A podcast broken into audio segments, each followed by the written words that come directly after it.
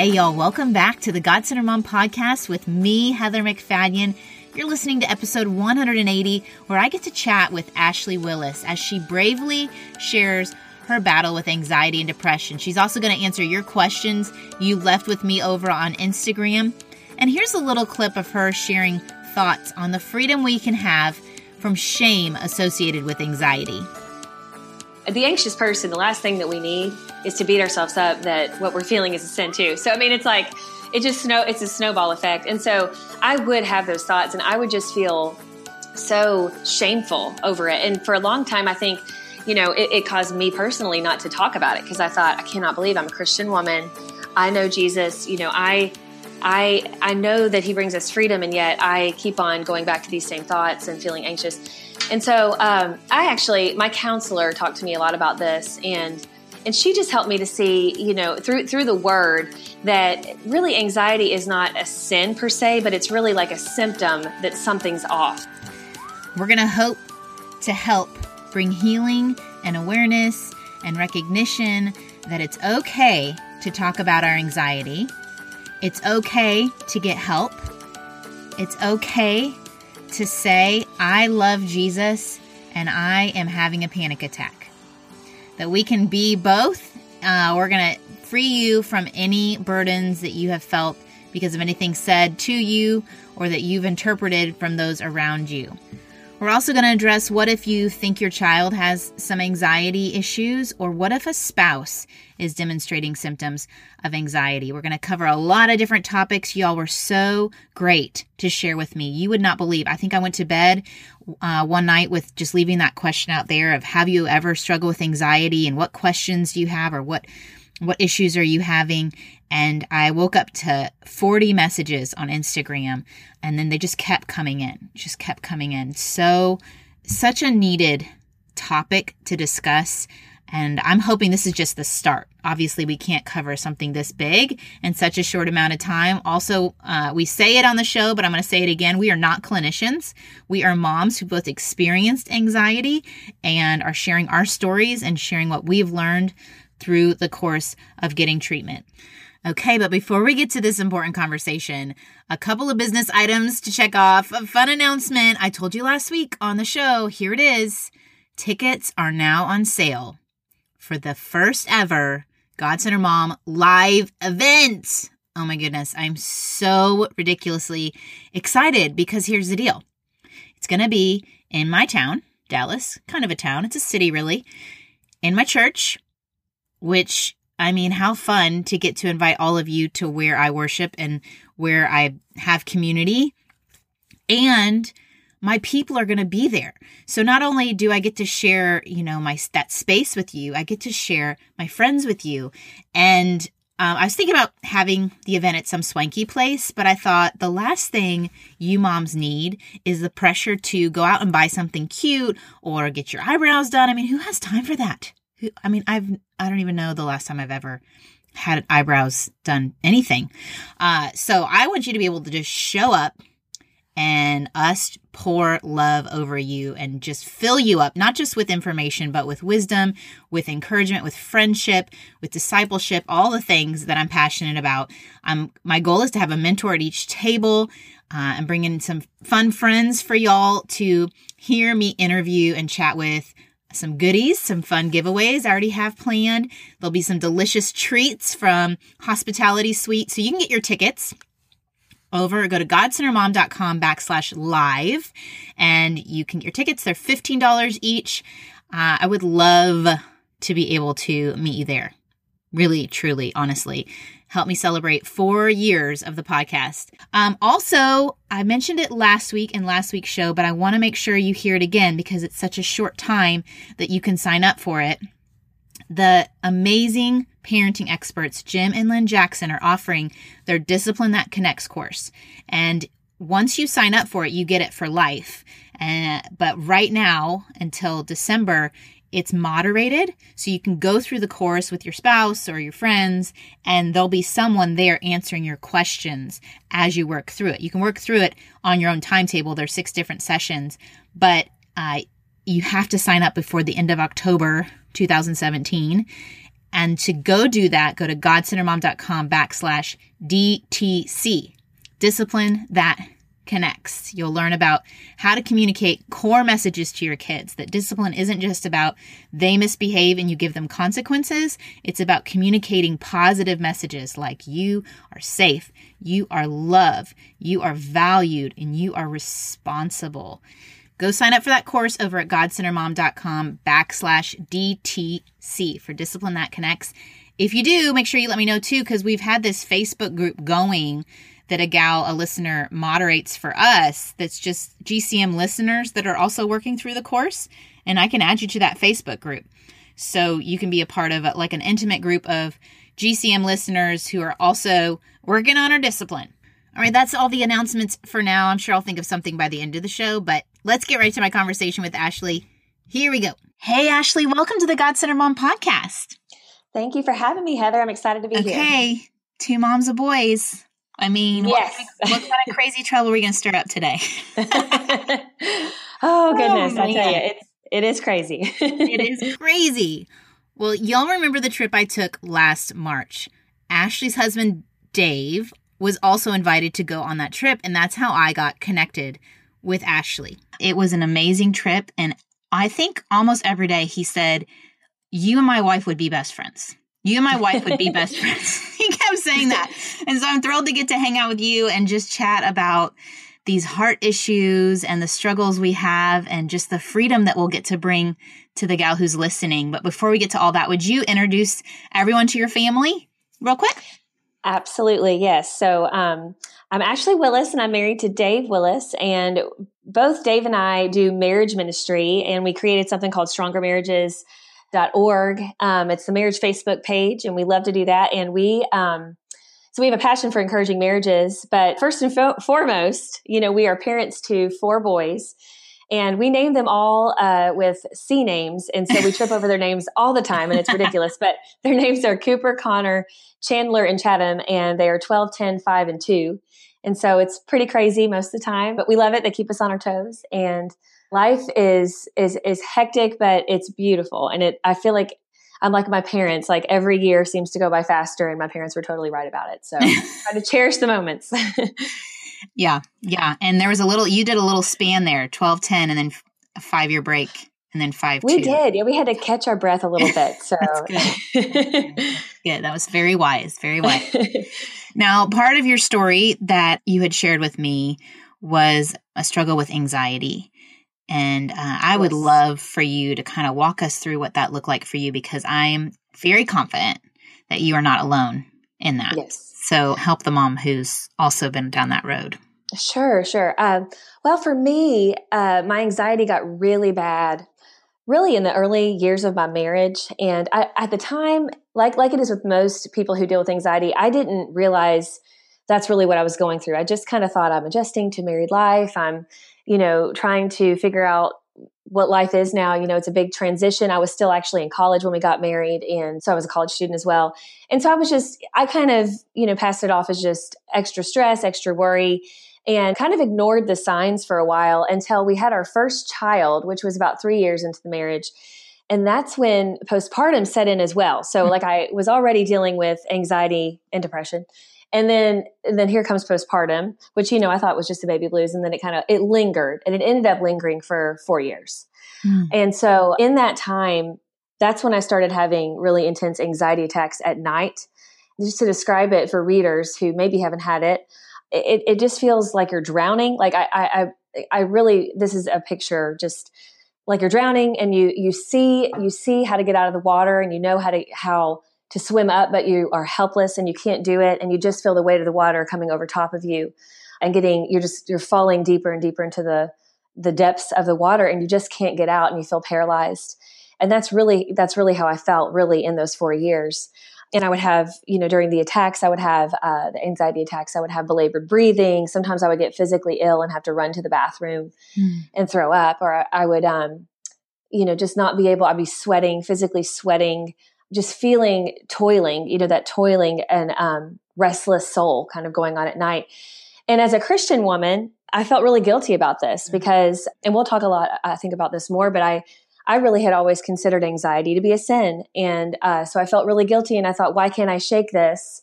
And I couldn't even, for a lot of years, I couldn't even point to what really the source of this anxiety was in particular. But, you know, over time, I was able to really recognize it for what it is. I talked to Dave about it.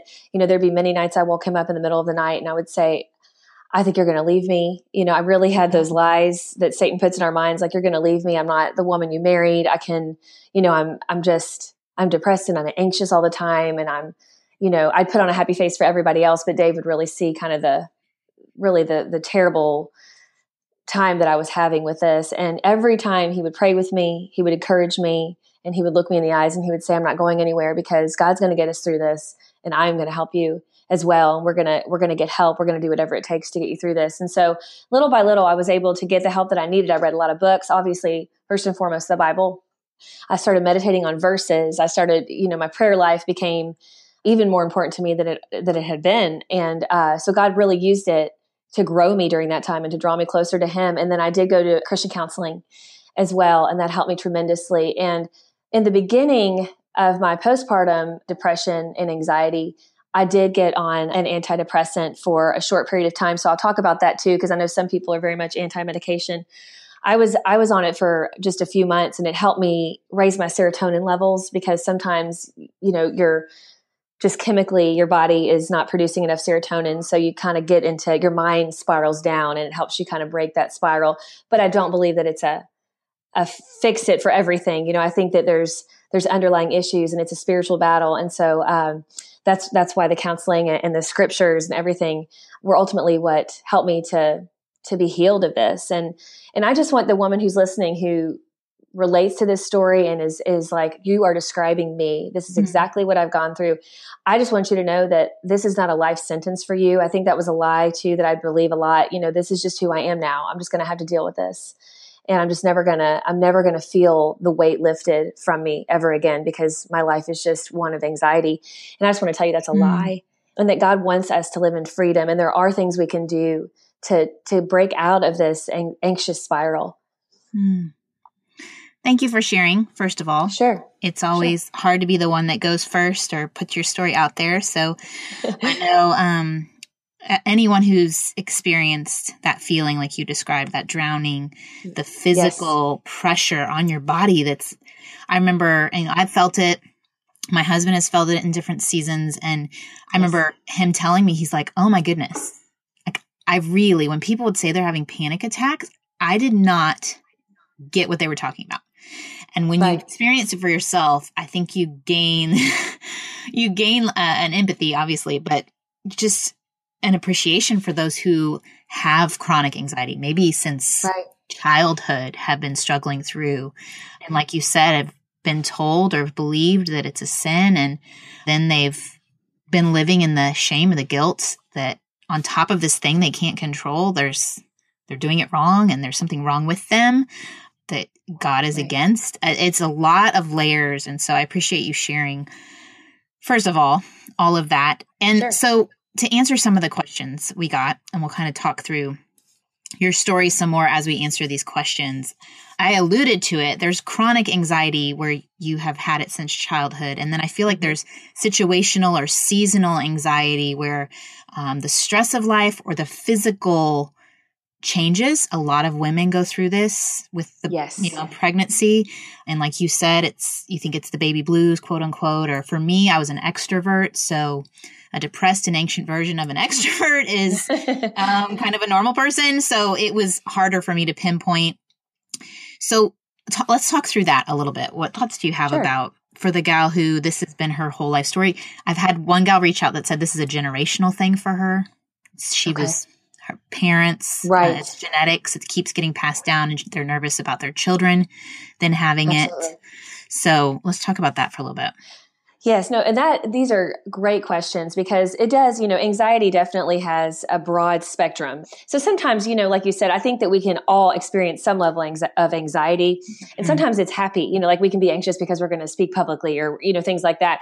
This is, you know, the anxiety that I think we're really focusing on today is when it's prolonged. Yeah. And it can be situational based on maybe a stressful season that you're in, or if you, you know, lost someone that you love and suddenly you feel like your support system's not there anymore. And so you're anxious. I mean, that would be situational. And, you know, the approach to it would be similar to chronic as far as what you do to get help, but your experience is a little bit different because it's not as long. Mm-hmm. And I think the main difference there is that with chronic anxiety, like if you've had this in your family, like you said, the girl that wrote in, that's me. I can relate to that. It's been, I didn't realize it till I started actually talking about it with my family.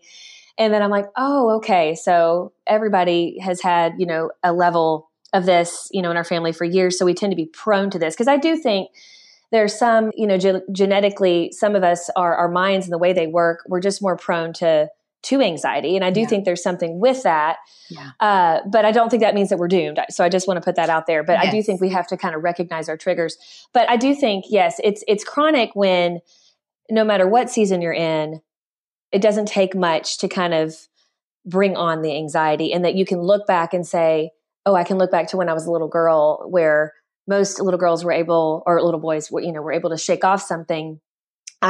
I just couldn't. It would kind of, my husband says this, like when I was going through this and I thought this was a great word picture, he says, you know, most of us have birds that fly over our heads every day, like thoughts. Okay. So the thoughts are like birds, but he said, I feel like the anxious mind allows those birds, those worrisome thoughts, like the nasty birds flying over your head to make a nest in your head and then to lay eggs and let those eggs hatch. And so it just becomes this cycle. And before you know it, you've got this crazy worrisome bird's nest in your head and you just can't shake it out, you know, and that's what happens with those anxious thoughts. And so the chronic, like for someone who's experiencing chronic anxiety, we tend to feel that way a lot. Like we have to know kind of how our mind works and what lies we tend to believe. And then we have to replace it with the truth of God's word, you know, just like the verse in the Bible that says, you know, we have to take our thoughts captive and we have to replace it with the truth of God's word. And so, and that takes practice and time and prayer. Mm-hmm. And again, just to speak to the one who's dealing with situational anxiety, even though it's maybe something you've never experienced before, and all of a sudden you're having this in a prolonged state because of a season, a hard season you're going through, again, you have to kind of recognize what is that trigger or what is that fear or lie that you're tending to believe right now that is causing the anxiety. And then I think once we're able to recognize that, and counseling really helps with this, because sometimes we can't even recognize it ourselves without someone really talking it through with us. You know, once we can recognize that, I feel like that's when we can really start to heal from it and know how to cope. You know, coping is a big part of the healing process. Yeah, I think that's really important. A friend shared that a couple of their daughters dealt with anxiety, and what helped them was counseling, like you've said, and that I said, what specifically did the counselors do to help? And she said, coping skills, things absolutely. And ideas that I couldn't give them. And I think it's, you know, just even talking about this topic for a gal who's having that situational, who's wondering at what point is praying about it or trying to take my thought captive on my own and it's not working. At what point do I reach out for help? Right. You know, because she's not familiar. It's not a chronic thing. It's not something that's a part of her family's story, and it's new to her, and she kind of feels, you know, unsure. When do I take this seriously? Right. I would say I would not wait. I mean, I really think that the sooner you can get help, the better. And, you know, counseling, I know sometimes people feel weird about it because they're like, well, I'm not really that bad, or it's not, I can handle it on my own. And I think once we start rationalizing that in our mind, we need to go get help because obviously, you know, we're not able to cope with it. And that's okay. I mean, that's why, you know, God gave these amazing people the gift of counseling, which I love Christian counselors. I feel like they're doing such a great work to help people. And they're, you know, they're trained in this where it may only take, I mean, if you feel like it's not, you're like listening to this and you're thinking, well, it's not, I'm not getting physically ill. It's not quite that bad, but I am having trouble with these thoughts. You know, you may not need to go for years to counseling, but you may go, you know, maybe a couple of times, and it really helps you process more so that you're not plagued by this anxiety and these worrisome thoughts, because we don't need to live like that. I think we kind of tell ourselves, and I did this too, like, oh, I can just wake up and put on a happy face and I'll just eventually stop thinking about these things. And, you know, many times it gets worse. I think sometimes it just ends up getting worse, and maybe then there's another stressful situation that happens in your life. And before you know it, it's an even bigger problem. So I'd say if you've even thought about it, if you've even thought, you know, I just feel like every day it's just hard. I don't feel like myself. I feel like something's off. That's a good time to go talk to a counselor. I totally agree. 100%. Yes. 100%. I regretted waiting as long as I did. I think it took like literally having a meltdown in a drive-through with my whole family in the car to finally realize, oh my stars, I've been putting on the mask long enough. I've been pulling up my bootstraps long enough. And just having that objective voice to look into my situation and to speak truth into it. Yes. And not feel that guilt. Like, why can't I get it together? What's wrong with me? Why can't I just fix this? And all that baggage that brings, it's super helpful to get that outside voice. Right. And we're not counselors. Ashley and I are not. Right. We're not clinical physicians or anything. So some of your questions, I know I'm not going to be able to answer today, and I don't think Ashley will be able to either, but I'd like to tackle next, this is anxiety a sin? Because there were so many people that responded that they've either been told that or they've heard a sermon preached on that. And specifically the Philippians 4:6, where it says, do not be anxious about anything. Right. And so then the pastor will then say that it's a sin. So let's talk through that a little bit. Yes. And this is one, like, I used to believe, you know, that was under the impression as well that it was a sin for a long time. And that's why I would be, you know, the anxious person, the last thing that we need is to beat ourselves up that what we're feeling is a sin too. So, I mean, it's like, it's a snowball effect. And so I would have those thoughts and I would just feel so shameful over it. And for a long time, I think, you know, it caused me personally not to talk about it because I thought, I cannot believe I'm a Christian woman. I know Jesus, you know, I know that he brings us freedom, and yet I keep on going back to these same thoughts and feeling anxious. And so my counselor talked to me a lot about this, and she just helped me to see, you know, through the word that really anxiety is not a sin per se, but it's really like a symptom that something's off and that you are experiencing some thoughts and some, you know, different things in your life where something is off that we need to surrender to the Lord and that we need to look through his lens instead of through the world. And it's really, the verse that really we would focus on when we were talking about this is 1 Peter 5:7, cast all your anxiety on him because he cares for you. And I love that because it's not condemning us. It's not saying, you know, you anxious people, stop it. You know, you just need to get over this on your own. It's saying like, let me take your anxiety because I care for you. It's because God knows that as human beings that we're going to be prone to anxiety, some more than others, and that we can't bear it on our own. I mean, I love that verse because it tells me you really cannot bear this on your own, and we're not supposed to. And that's why we need the Lord to come and intervene and to help us and to surrender it to him. And I would say, you know, Satan wants us to feel shameful. Yeah. You know, God is a God of freedom. He doesn't want us to live in shame. He doesn't, you know, shame is not a staying place. Shame is something that we you know can feel when we're in the wrong, and then we're supposed to quickly repent and surrender to the Lord. But it's not someplace we're supposed to stay. That's where Satan wants us to stay, and that's where the spiritual battle, you know, kind of comes in with anxiety, especially, you know, for those of us who are Christians and who do know the truth. I feel like Satan has a heyday. I mean, just has a heyday with the anxious mind and says, you know, see, I can't believe you would think that. How dare you would think that? You know, you must not be a strong Christian, or you must really have major problems, and so then we just keep it in the dark, but. You know, God wants us to bring what we're feeling to the light so that he can take it from us and he can heal us and show us his truth. And so I would just, you know, if you're thinking right now, you know, I've always been taught anxiety is a sin and I just feel sinful. I would just, you know, ask the Lord to just help you surrender your anxiety to him. And I think just that act of the prayer and the surrendering, it helps you to feel his presence and the freedom. And it's not, it's not like anxiety is something that we're choosing. You know, I don't feel like, you know, all those years of trying to toil over thoughts was something that I wanted to do. I mean, who wants to be anxious, right? Mm-hmm. But it's really a stronghold that I believe, you know, through circumstances, through just our tendency to be anxious that is a spiritual battle that we go through, but, you know, ultimately God can bring us healing through this, but we don't need to live in shame. I love that First Peter verse. That's great because it's acknowledging you're going to have it. I even looked up my Strong's Concordance. Yes. You know, it's in King James. So the King James for do not be anxious about anything is be careful for nothing. And the be careful is a Greek word, merimnao, which means to take thought, to care. And it comes from a word, idea of a distraction of a care. So take thought, be careful. Yes. And it's talking about our cares. And even that First Peter is often translated, cast your cares upon me. And so yes. I think we do get tripped up because of that English translation of that word. And then we haven't even talked about like anxiety. It's a feeling, like you said, it's a red flag. It's a feelings are and emotions are the way our bodies tell us what's right, what's wrong. And if we need to have those red flags, but it's what we do with them that matters, and shoving them down and hiding them is not helpful. It's not helpful. No. It's not helpful at all. No, so not at all. Another question we got was, is it okay to take medication, which you talked about your season of taking medication, which I'm so thankful for because I really want to bring freedom to this. Like you said, yes. It's such a helpful tool. We live in 2017.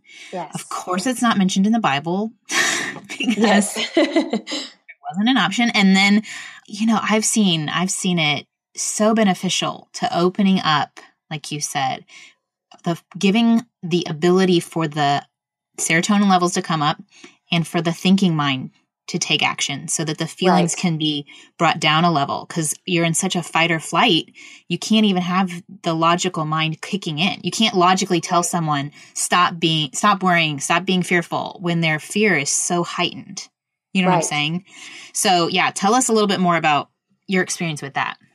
Oh, absolutely. No, I do think, and you know, it is, I think sometimes we feel like, well, do I really need medication? And that's where I was like, do I really need this? It seems extreme, right? Is like, it seems extreme. We feel embarrassed or we feel, I mean, I think we get that again. We put that shame on ourselves. We do. Because I thought, well, it's not really that bad. Right. It's not that bad. Yeah. And I think too, like we toss around a lot of times when you're anxious, you think, am I crazy? Am I that crazy? You know, and I thought, negative, I don't know if I'm that crazy. But then there were days where I'm like, no, I'm that crazy. Like I really need this. But you know, we're with anxious thoughts, we're not crazy. I mean, yes, our mind is not working as it needs to. And it's like you said, it's bringing out these feelings in us and these reactions in us that aren't healthy. And so we need help. But I would say, you know, just when you look at the science behind these antidepressants and anti-anxiety medications, a lot of times they are just helping with that serotonin level. And essentially that's kind of what helps us to feel good, you know, and to feel normal. And when it's really low, which especially after having a baby, we have the hormone issues, you know, if you're having postpartum, and then if your serotonin's going down because you're dealing with stress or you're dealing with just anything that can just kind of throw you out of whack in your life, that serotonin level can get really down. And so these medicines just kind of help it raise up enough that you can, like you're saying, Heather, feel normal to be able to handle this. Because when our thought patterns are not as they should be, it's hard for us to really see the truth because it's just masking all these lies. And it's like that nest on our head, you know, that's had all these nasty lies and worries and fears for years. You know, it's going to take some time to clean that out. And we need our mind to be able to be working and at full capacity to be able to have that true healing. But I will say this too. I know a lot of people who really don't want to go to a counselor, you know, they're willing to go to their OB and like say, hey, even if they didn't just have a baby, like, because OBs will give antidepressants. So they'll say, hey, I'm feeling a little sad, and they'll get, or anxious, and they'll get the medicine, but then they won't do anything else. And I found that it really only helps so much because you still are going to have those, the core root. Yeah. Yes, exactly. The core root and those things that cause the anxious thoughts and not know how to completely cope with them. And so I just encourage you, you know, don't just take a pill and expect it to fix things, because it won't. I mean, it really won't. It will help you to be more able to get help, I guess, and able to see things clearly, but it won't completely fix the issue. And sometimes too, these pills will numb your emotions, which on one hand is okay if you're not crying hysterically or having the heart palpitations that are brought on by anxiety. I mean, it's good that you're not going to have that. But on the other hand, you know, like we've talked about, those are symptoms that there's an underlying issue and there's things that we need to deal with. And so sometimes when you numb yourself so much, you don't realize that anymore and you just kind of never deal. And so it just keeps on coming up in your life. And so it's very important that we just go in, if we decide to go the medication route, that we do support that with counseling. So good. Love everything you just said. So for the gal, so we're moving on to the next thing. So she's, perhaps she's on medication, perhaps she's getting help, Perhaps she's thinking more clearly, or maybe she's seeing a little bit of anxiety in her life. Maybe it's not right to the level where she's seen a counselor. What have you found to be helpful in a moment that anxiety is coming on to help right. you calm down? Is there any scripture or prayer? I mean, like we said, we don't want to be the ones who are like, just fix it with scripture, but scripture is valuable. Right. Prayer is valuable. And those are tools that God has given us in the moment. How do we do that well? And when sometimes it's just hard to do. It's hard to do. Right. No, it totally is. And I do think that's something that it takes practice. Okay. And it takes consistency, but I'm such a huge believer in meditating on scripture.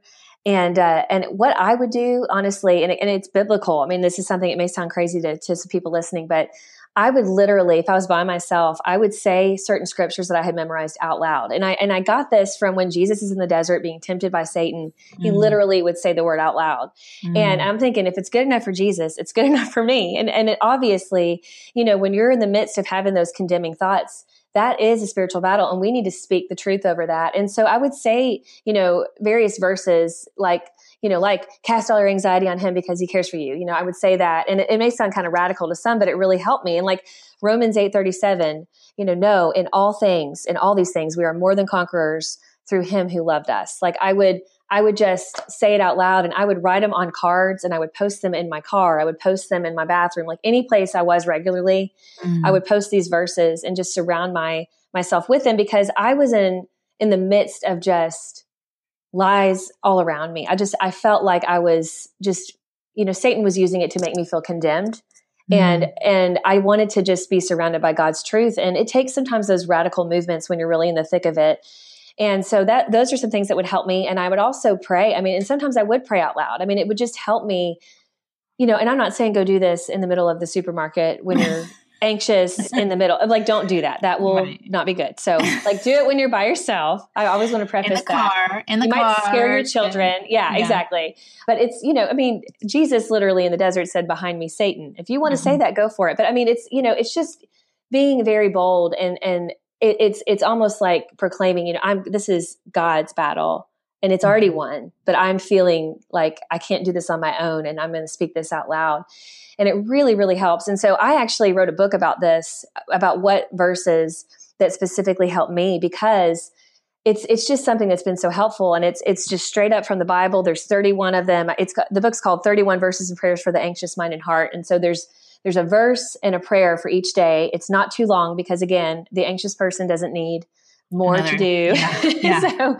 So it's very simple. But, you know, I just feel like verses and prayers, they're what keep us close and connected to God and remind us that we're his, and that, you know, we believe his truth and what he says about us, and not what we're seeing and not how we're feeling. Because I think sometimes we can get so wrapped up in how we feel. And, you know, I will tell you, if you're like, you know, you get in the car and you're feeling that those heart palpitations come on, or you're sweating, just start saying those verses and then just pray. Just say, "God, help me." I mean, it doesn't have to be like, you know, God knows what's going on in our hearts. Just say, "Help me, Lord, help me to see your truth," and just start breathing. I think breathing is that's a coping mechanism. Any counselor would tell you, just breathe, try to slow down your breathing and just kind of meditate on his word, speak it out loud, and it will really, really help you to calm down pretty quickly. And, you know, that's something that I've had to do many times. You know, I have been over the constant anxiety for many years now, but there are moments where I can feel it coming on, and I'll start having that trouble breathing, and my heart will start beating out of my chest. I mean, you feel like it's in your throat, like your heart is beating in your throat, and I'll start sweating, and I still will go back to these verses, and I will still do that. And every time it does bring me peace. And in fact, when I was writing this book in particular, I literally I think it was like the last week I was putting it together, I started having this again, and I thought, it's just spiritual attack, you know? Yeah. And it just, you know, we have to come back to the word and what, you know, his truth, instead of these worries and these fears that we're feeling. And they just bring peace. I mean, 'cause that's, you know, Satan, he may not, you know, do something crazy in our life and, you know, that's some big catastrophic event, but he can distract us and make us lose our peace real easy. So we have to, especially if we're prone to those anxious thoughts, we have to really tune in to the word and keep our minds focused on that. It's like, you know, the verse that talks about think on these things, whatever's praiseworthy, you know, think on these things that bring peace to our life and not strife. Yeah. So good. The breathing thing, I mean, and I've mentioned this probably 1,000 times on the show, so everyone listening has to bear with me, but that whole breathing in a name of God, breathing out what you need from him. Yes. It's breath prayers. It's ancient. People have been doing it for centuries, but I love it. To me, it's so helpful, and it is a good reminder to take the breath, because I can forget to to do the breathing, but I can remember to do the breath prayer. I don't know why. Right. Maybe it's the combination, but saying it out loud, I mean, why don't I do that more? Because we know, I mean, John 1, the word became flesh. Like, words are, God spoke the world into existence. You know, he created with a word. And so the power of words and sound waves, I mean, I don't think we get like what dimension it moves when we actually breathe out and say words and call on the name of Jesus. It's so helpful. What if, and how do you help a family member struggling with anxiety? What was most helpful to you?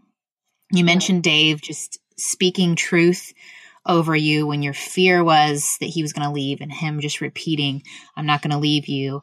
I know there's wives out there listening whose husbands are struggling with anxiety. And I'm sure for men, this is, I mean, it's hard enough for women to talk about it. I can only imagine for men, the shame that they feel, and they're just supposed to be this strong force, and they've got all this work pressure and career pressure and even more pressures to be present in the home and as a good husband. And so I'm confident men are feeling a lot of anxiety.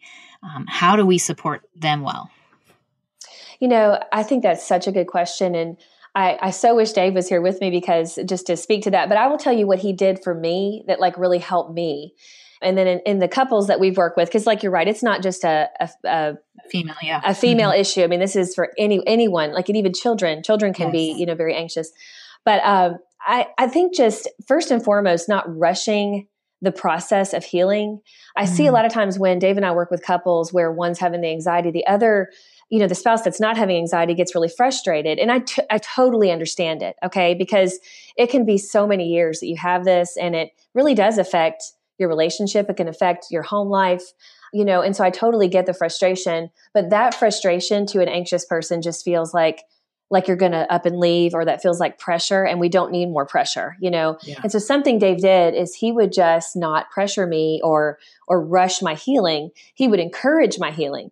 Like, have you called the counselor to make your appointment this week? Or, hey, here's this verse that I read today that I think would bring you some peace. Or, you know, anytime I would ask him for prayer or an encouraging word, he would do it. He never once said no. You know, it's 4 a.m. Why did you wake me up?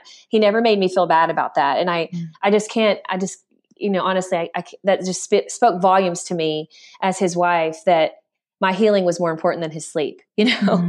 And I know so many times, I'm sure he wanted to turn over and say, listen, this is your problem. You just need to kind of figure this out on your own. But he never said that, because, you know, in marriage, it's not his problem, her problem, it's our problem, because it affects both of us. And so I would just say, if your spouse is going through this right now, just anytime they need it, pray with them. You're probably, you know, sometimes you may not even know the words to say. Sometimes it's just holding them and letting them cry on your shoulder.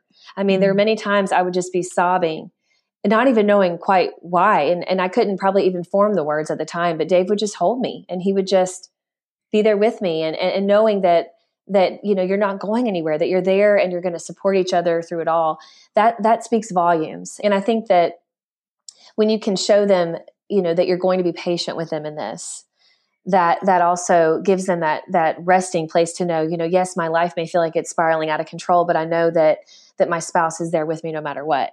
And I think it goes the same for kids. I mean, yeah. I think that our kids need to know, you know, we're going to see you through this. We're going to do whatever it takes to get you help.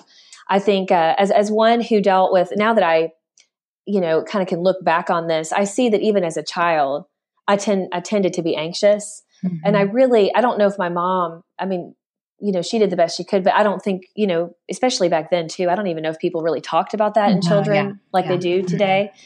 But that's something that I do look for in my kids. Like, if they just tend to freak out a lot, like if something that seems small, you know, and I don't even mean just a dramatic child that is just expressive, because I definitely have some of those. But I mean like, you know, like, yeah. I just mean like, you can tell they are wearing, they are feeling this burden, a great yeah. burden that they're putting kind of on themselves.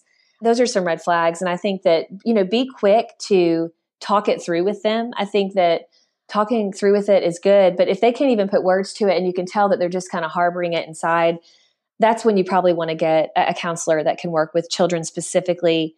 And I think that could help, you know, tremendously. And I make sure it's a Christian counselor. I always say that just because there's some awesome counselors out there that maybe don't necessarily label themselves as Christian counselors, but Christian counselors, you know, they're going to give you all those practical steps, but then they also give you the scriptural support, and you have prayer, and, you know, I feel like you're not going to have that full healing if you take faith out of it. So I just really encourage people, if you're going to go to counseling, please make sure it's a Christian counselor.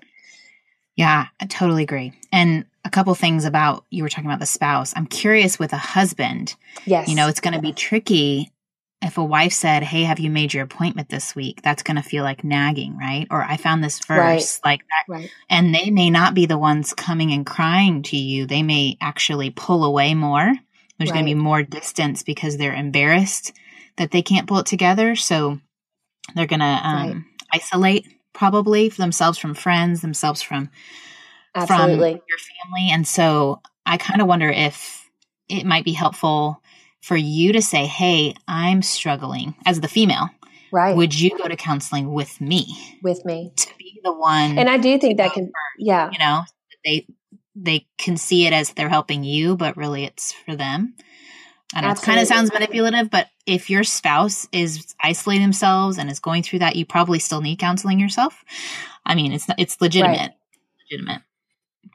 Oh no, I think that's a great idea, because it is. You know, I do find that men tend to not be as willing to go to counseling than women. I don't know why that is. It's like asking for directions, asking for help. Yes. It looks like weakness, and you know, right. Not all men are like this. My husband's the one always to ask for directions first. He's way more humble than I am in a lot of things. But yeah, I think that in general, if we're going to make stereotypes, it's right. hard for men to admit weakness, and they're supposed to be the man, you know? They're not supposed to show emotions or have struggles, and yeah. That's right. And a lot of times too, I know that men will not necessarily share, like if they're having these fears or these worries that just will not leave, and they're mm-hmm. having anxiety, they don't want to burden their wife with it, because they yes. think, well, I don't want to worry her. Yeah. But so sometimes it is kind of hard to get that out. So I think that, Heather, what you suggested is awesome. Like, go together. Mm-hmm. And not like you're trying to create an ambush or like an intervention necessarily, you know, but it just, I do think it's good. And the counselor would be able to see that. You know, I actually have some friends who went through this a little bit, and the husband, you know, she could just see that her husband was just becoming, you know, more anxious by the day. And something that really helped with him is he had some friends in his life, some male friends in his life that also were able to notice it. And they actually, you know, his wife, you know, she gently kind of told him, like, I think it might be good to talk to somebody. But when his friends and coworkers, and these are very close, you know, that you have to really know somebody really well to make these kind of suggestions. When they were able to say, look, like, I think that you're really struggling here, and I've struggled with this before. You know, you're not mm-hmm. alone in this, and this counselor helped me.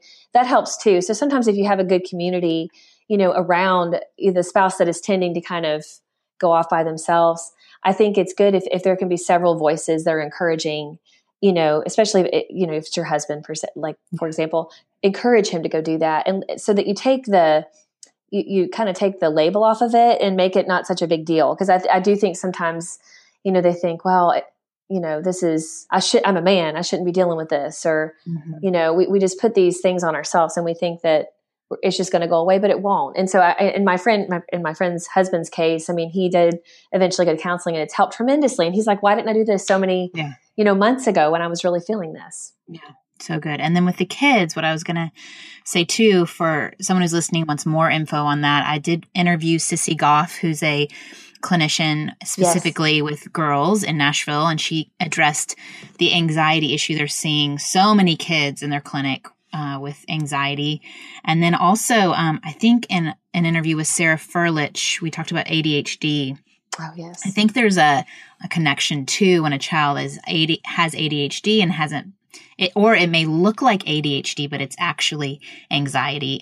They kind of can go hand in hand. So if you have a child and maybe teachers are suggesting they have ADHD, you might want to actually see someone to see if it's anxiety or vice versa. If they're showing a lot of anxious feelings, it might be that they're struggling with their focus and it's causing stress on their system. So anyway, I just want to bring those two interviews up to help, to help y'all listening. So, okay, one other question I wanted to address is, since you and I have both gone through this, that season when you have lots of little kids and everyone is so loud. Yes. And I've had several moms, you know, one mom who had 4 under 4. Can you imagine? Oh, man. That's a lot. It's a lot. And it's again, going back to that situational or seasonal anxiety, but what can a mom do if that's what that's where she's finding a lot of anxiety? It's maybe not been a chemical thing. It's not been something that she feels like she's to the level she needs to see a counselor, but just in her life. I know for me, I felt some anxiety when they were all really little that someone's going to get hurt on my watch. Right. Just felt a lot of pressure to keep everybody alive and safe. So what could we help her with in that season? Sure. And that's huge. I mean, I think anybody who's listening who's raising multiple small children at one time, it can just be nuts. And you never get a moment to yourself. I mean, it's just so crazy. And so it can feel stressful. And I know what you mean about the anxious thoughts about, you know, I know when my kids were little, I used to worry about if they would, you know, have SIDS or something, like when they're little babies. And then when they're around pools, you know, we worry about swimming and drownings and things like that. So yes, there's so much on our watch. And I would just say something that really I think helps is being able to be part of a mom's group where you talk openly about this. Yeah. I think that can bring so much peace, just knowing, okay, I'm not the only one who feels like this is a difficult season. You know, I'm not crazy for having a little bit of anxiety about my children being around a pool, but you know, just be willing to talk about it and find a mom group. But I would say that. And then I would just say too, you know, have some time each week where you can have a moment to yourself. I think that's huge. No, I know. Yeah. That's such great advice. That season of so much going on. And if we don't take the time for ourselves so that we can then go back in, it's almost like going back into the battlefield. Yes. We need to get off the front lines for a little bit. And everyone talks about self-care, but it's not just a suggestion. It's kind of a life-saving strategy. And absolutely. I know for me, there was a season where I was really fearful to have anyone else watch my kids. I know we were going on a trip and my parents were going to watch my oldest son, and they just bought this house with a pool, and I was terrified that they wouldn't be vigilant and he was going to drown. And I thought, okay, I'm believing this lie that my kids are only safe with me. Right. So what if just life is life and we live in a broken world and things happen? What if one of them gets hurt with me? Am I going to take full ownership of that? Like, I was fully responsible. I was fully guilty, because that is not going to go well. Like that, that is going to require a lot of extra counseling on top of the grief. So absolutely. I had to kind of talk to God about that. Like, where am I trying to take ownership of the safety of my children beyond just the normal responsibility for the fact that I need to be in charge of them and take care of them, but not ultimate responsibility for their lifespan. It's definitely, like we've said, it's a red flag. If I'm feeling overly anxious about something, what is a core belief I'm having, and how can I go to God with that and reconcile what's truth and what's not truth? Absolutely.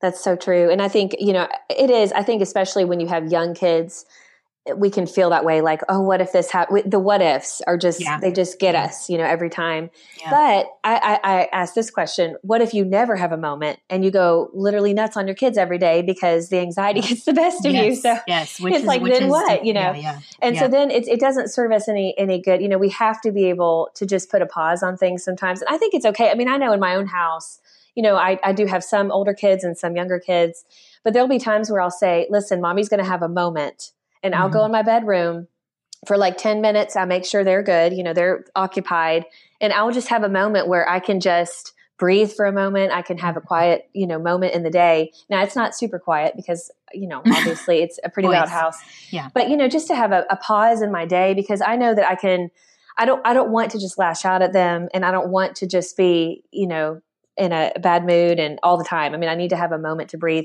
And this is, you know, a moment where you can pray, where I can, you know, look at scripture. Sometimes it's just literally having a mental break, like where I don't do anything. I mean, I think sometimes you just have to allow yourself to do that. But I think as moms, we feel guilty and we think, no, you know, we should be fully present. Right. We should be fully present, but we can't be fully present when we're just completely feeling overwhelmed and our patience is completely gone. So I would say, like, in the midst of the crazy, let's say you have 3 young kids and they're all just very, very busy. You can still put earbuds in and have on praise music in your ears. Absolutely. And you can have a Bible you leave out on the counter and you can read a verse and you can go wipe a bottom and then you can, It's so true. Wow. I wish I had done that a little bit more. I didn't even think to do it until my kids were older, but yeah, them seeing you go to your Bible, not a bad thing. That's true. Them seeing you, kind of like Jesus modeled for the disciples. He would go away a lot. I remember one time I read through the Gospels and I was like, wow, Jesus kind of went away a lot, away from the pressures and the stress. And he didn't go away to go have like a guy's night out or something. He went away to be with his father. And exactly, you know, again, not to add stress and pressure, but to recognize there's a gift there. There's a get to there that's life-giving and helpful in our mothering season of stress. Absolutely. Absolutely. And when we take that time, I feel like it brings us, it doesn't even take that much time. Like you said, I mean, it could even be just one verse that you're reading and you listen to one praise song, and just that those few minutes can make such a difference, and it can really calm our hearts, and it can kind of put our minds in focus on what we need to be focusing on. And so, yeah, it's truly important. But like, I'm guilty, like a lot of people who, if you're listening, you're like, that sounds amazing, but I never do that. I totally understand. Yes. I tend more when I'm totally overwhelmed by everybody. My go-to is to scroll through Instagram. Like, oh yes. I need to go see what other people are doing. I'm the same way. Never really ends well for me. I just feel more pressure and guilt, and anyway, it doesn't. That's going to be my habit. I'm trying. Yeah, but I'm not going to try. I hate that word, try. I'm not going to try to stop. I just make a plan. That's right. That's different. A replacement. So, Ashley, thank you for being with us today and sharing your own story and talking this through with me and helping women be free, giving them tools. Where can they find you online and get that resource you mentioned with the 31 verses? Sure. You can go to our website, DaveAndAshleyWillis.com.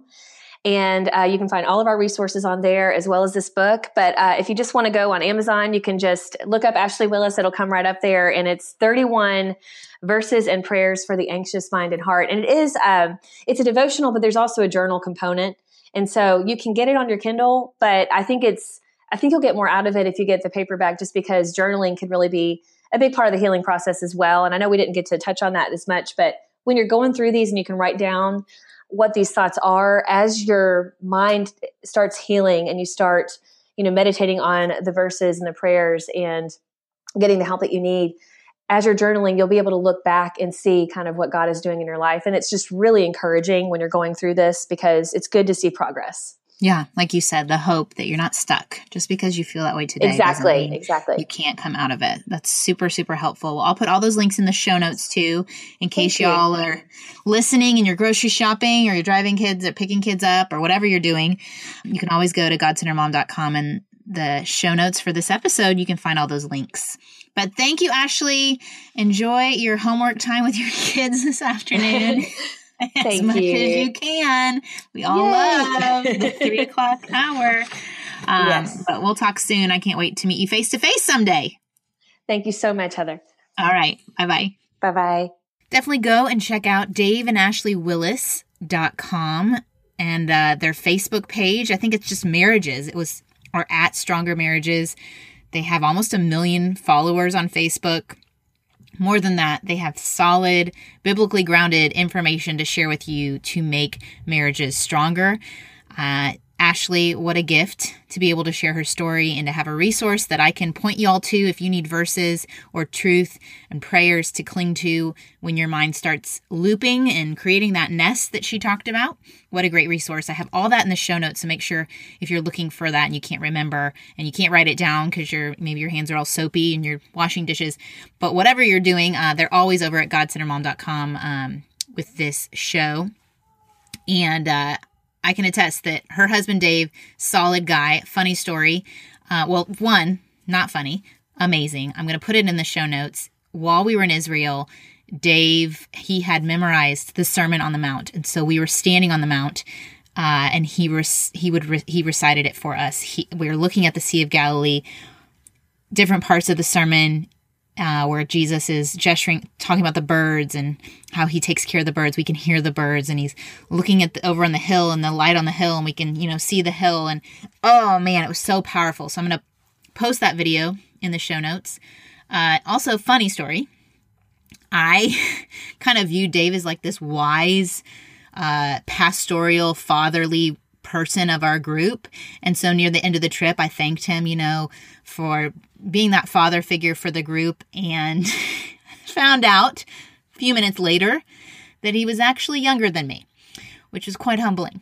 And so then everyone was chiming in. Why did others think that he was possibly older? And one suggestion was perhaps if his clothing was more up to date, he would look younger. So they suggested he switch clothes with Joel Smallbone for King and Country. So they went to the bathroom of this small little restaurant in Tel Aviv, switched clothes, and came out, and oh my stars, hysterical. Dave Willis as a rock star. But, he was a good sport, funny, solid guy that I can attest this couple is an amazing, down-to-earth couple you need to follow and get to know better. Also, wanted to update y'all. You were so sweet to put in your entries for the logo contest. Blown away by your bravery, your creativity. You all, in the image of God, you were made, and He is a creator, and you created. And if you won or you didn't win, of course, I'd love to give every single one of you the prize because you all took time out of your days to make an entry and work on a logo for this show, and I'm forever grateful for that.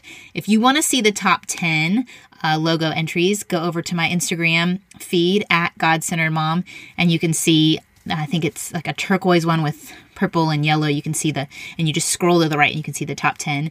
Well, the second picture in with teacups at the bottom, that's actually our winner, Joy. She was the winner and did a fabulous job. Everyone resonated with her work. Everybody, I'm so thankful for all your entries. I get to know each of you a little bit better, getting your emails in my inbox. So thank you for playing along. I hope you have a fabulous week. I'm blessed and humbled to walk on this journey with you. When I get your messages, even good friends of mine that I've walked life with, phone calls that they leave, messages they leave that the show is impacting them, I continue to be reminded that God is working individually in every person's life, and He is pursuing you, and He's using whatever means He can to get to your heart. And if I'm part of that, what a gift. What a humbling gift to stand in my closet by my stinky shoes, talking to a microphone, and get to be a conduit of His grace and His love for you. So I hope that you are overwhelmed by His pursuit of you, that you feel His peace that passes understanding, and that your mind is stayed on Him. He's the solid ground you can stand on when everything else feels shaky. All right. Have a great week. I'll talk to you next Monday. Adios. Bye. I hope you enjoyed this episode of the God-Centered Mom podcast. If you're looking for more resources on how to replace me with He, go to GodCenteredMom.com. That's where you'll also find show notes with any links mentioned by our guest. I want you to really understand and know that God is just as present while you are washing dishes at your kitchen sink as while you are worshiping Him in a church pew.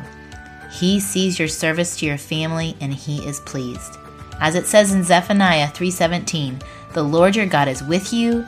He is mighty to save. He takes great delight in you. He will quiet you with His love, and He will rejoice over you with singing. Have a great day.